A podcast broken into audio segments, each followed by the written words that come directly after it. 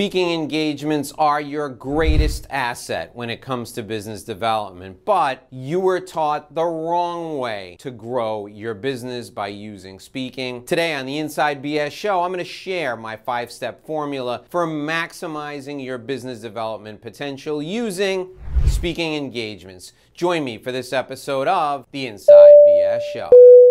Hi, I'm Dave Lorenzo, and there is a foolproof five step process that I've been teaching my clients for years, and they use it in their professional speaking business for lead generation to grow whatever it is they're trying to sell. I'm to share that five step process with you right now. And step number one is that you've got to realize that the only reason you're in front of that audience is to attract leads. That's the only reason you're there. You think of yourself as a professional speaker. You think of yourself as a god up on the stage.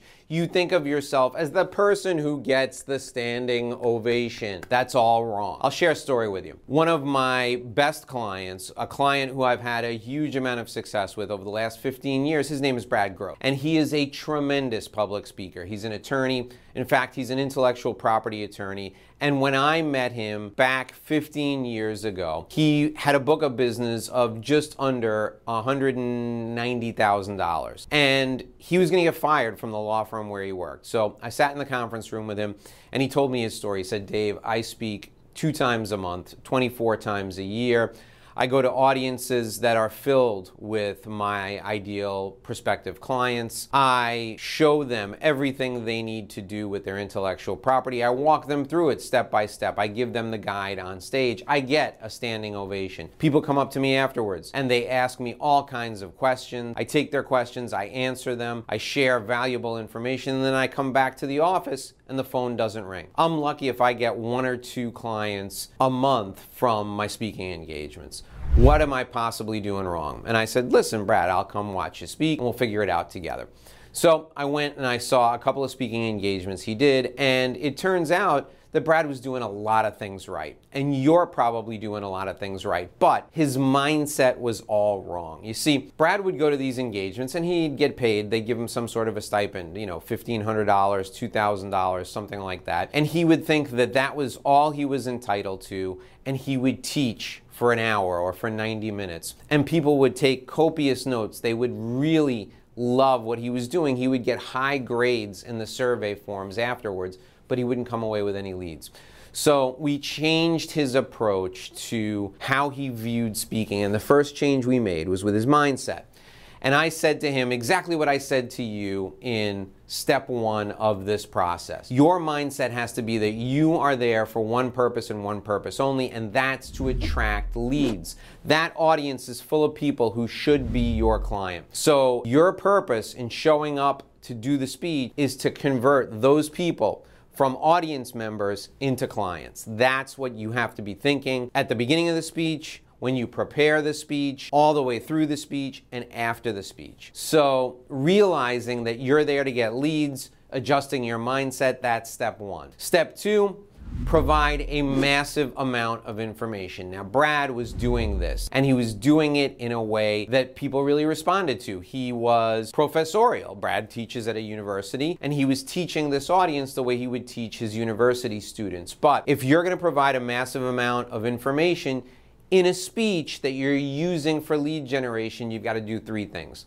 The first thing is you have to speak really fast you have to give the audience the impression that there's so much information that you're jamming it all into the speech. So I want you to put 90 minutes of information into a 60 minute speech. I want you to put 60 minutes of information into a 45 minute speech. And I want you to put 45 minutes of information into a 30 minute speech. Before the pandemic, the coronavirus pandemic, my wife and I went to see Jerry Seinfeld. And Jerry did a 90 minute set and his 90 minute set was packed with jokes from beginning to end. He did not pause except for two times when he drank a glass of water. Otherwise, it was set up, punchline, set up, punchline, set up, punchline, story, punchline. He was moving at such a fast pace. There were people in the audience who were hyperventilating. They were laughing so hard they didn't have a chance to come up for air. That's what you need to do when you're putting your speech together. You need to provide so much information at such a fast pace that people don't have a chance to take notes. The reason I want you to do that is because they need to understand how much information you're conveying to them, how much knowledge you have as an expert, and they need to realize that this is too complicated for them to do on their own. And by speaking fast and jamming the information down their throat at a fast pace, you're helping them see they can't do this themselves. So, number one, speak in a fast pace. Number two, I want you to support all of your critical points with facts. And I want you to support all of your critical points with case studies or stories. So if you're going to use slides, when you come to a critical point, I want you to point to the slide, show a picture of a client, tell the client story. The second thing I want you to do is I want you to point to a slide and have three facts there and then tell a story that support those three facts. So, if you're going to give information that people are skeptical about, support it with facts and support it with a case study. The third thing you need to do when you're providing a massive amount of information is you need to tell people that they need to sit back and let the information wash over them. They're going to try to take notes and you have to tell them you can't take notes. There's just too much information that I'm going to share with you. There's two ways you can capture this information. The first way is you can pay this association for a video of my speech. Just about every association will sell them the video of the speech. Or the second way, and this goes to tip number three, I'm going to offer you a free report that covers the things that I'm talking about and everything I didn't have time to get to. And that is called offering a honeypot. Remember, the first thing I told you was that realize you're there to get leads. The second thing I told you was provide a massive amount of information, and I gave you three tips to do that. Now, the third thing I'm sharing with you is offer a honeypot. You turn to the audience at the 75% mark in your speech, at the three quarter point in your speech, you turn to the audience and you say, Now, there's something I have to tell you. You may have noticed that I'm jamming a lot of information in, and I just told you, don't worry about taking notes. I'm going to give you something that's going to be better than notes. You can sign up for my free report, everything you needed to know about X, Y, and Z, but we're afraid to ask. You can sign up for that free report. I'm going to give you an opportunity to do that, and it will contain the notes, the most important things from today's speech. So, if you're concerned that you can't keep up with the notes or you want more information than I'm providing today, I'm to give you that honeypot. I'm to give you that report. I want you to sign up for it. Here's how you can do that. Pass your business cards to the center aisle. I'll come down the center aisle and collect them. Go ahead and do that now. Everybody get your business cards out now. And you pause for a moment while they're getting their business cards out, while they're passing them to the center aisle. You have an opportunity to take questions, and that's tip number four. Never leave the questions to the end of your speech. You're going to close your speech with a very strong closing. Never leave the questions to the end answer a couple of questions while people are passing the business cards to the center aisle. So here's what this looks like. You got a microphone on, you walk off the stage, and here's the center aisle. You're to go down the center aisle picking up business cards, and you're to say, Yes, ma'am, you have a question? And she's to say, Yeah, Dave, I wanted to ask you about blah, blah, blah, blah, blah. And you're picking up the business cards. You're to say, Thank you for that question. That's a great question.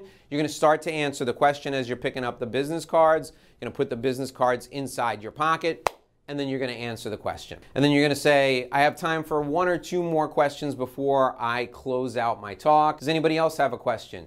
Person over there, ask me your question. As they ask the question, you look around for more business cards, grabbing them here and there. Answer the question. One more question, boom. Answer the question. Maybe you miss a couple of business cards. You say, okay, that's all the time we have for questions. Now I'm to share the final most important point with you.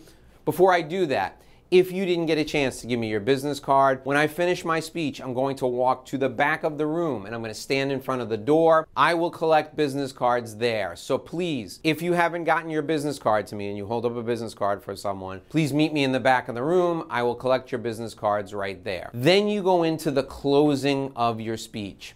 And this is point five. You're going to close your speech with a very strong story, but it's a story about a transformation. I'm sharing with you in this show today, in our time together, I'm sharing with you how you can transform your business by following my speaking style, my speaking guide. That's a transformation. I shared with you Brad's story. Now I'm going to close out Brad's story for you and I'm going to demonstrate how you close out your speech. So Brad Gross was at $190,000 in new business origination, and he was speaking twice a month, killing himself. We made these changes, the changes that I've just outlined for you today, to his process. And when we made those changes, guess what happened? Within the next 18 months, he went from 190,000 in new business to over 460,000 in new business just from making these five simple adjustments to his speaking style. He realized he was there to get leads. He provided a massive amount of information, and in doing that, he spoke fast. He was encouraging people to let the information wash over them, told them not to worry about taking notes. He offered his honeypot. He took questions throughout the talk, not at the end, and he closed with a transformational story. In fact, the transformational story was the theme of his speech from beginning to end. Follow the guidance that I've given you here today, and you will be able to transform your lead generation, transform your business development process, just like Brad Gross did. If you want to discover more ways to transform your business development process, there's a video filling in right down below me right now. You got to watch that video because that video will help you take your business development to the next level. I'll see you in the next video.